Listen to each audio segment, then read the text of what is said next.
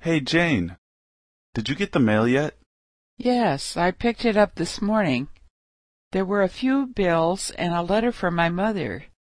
There was also a lot of junk mail. Was there anything for me? I don't remember. Let me check. Yes, it looks like there's something here for you.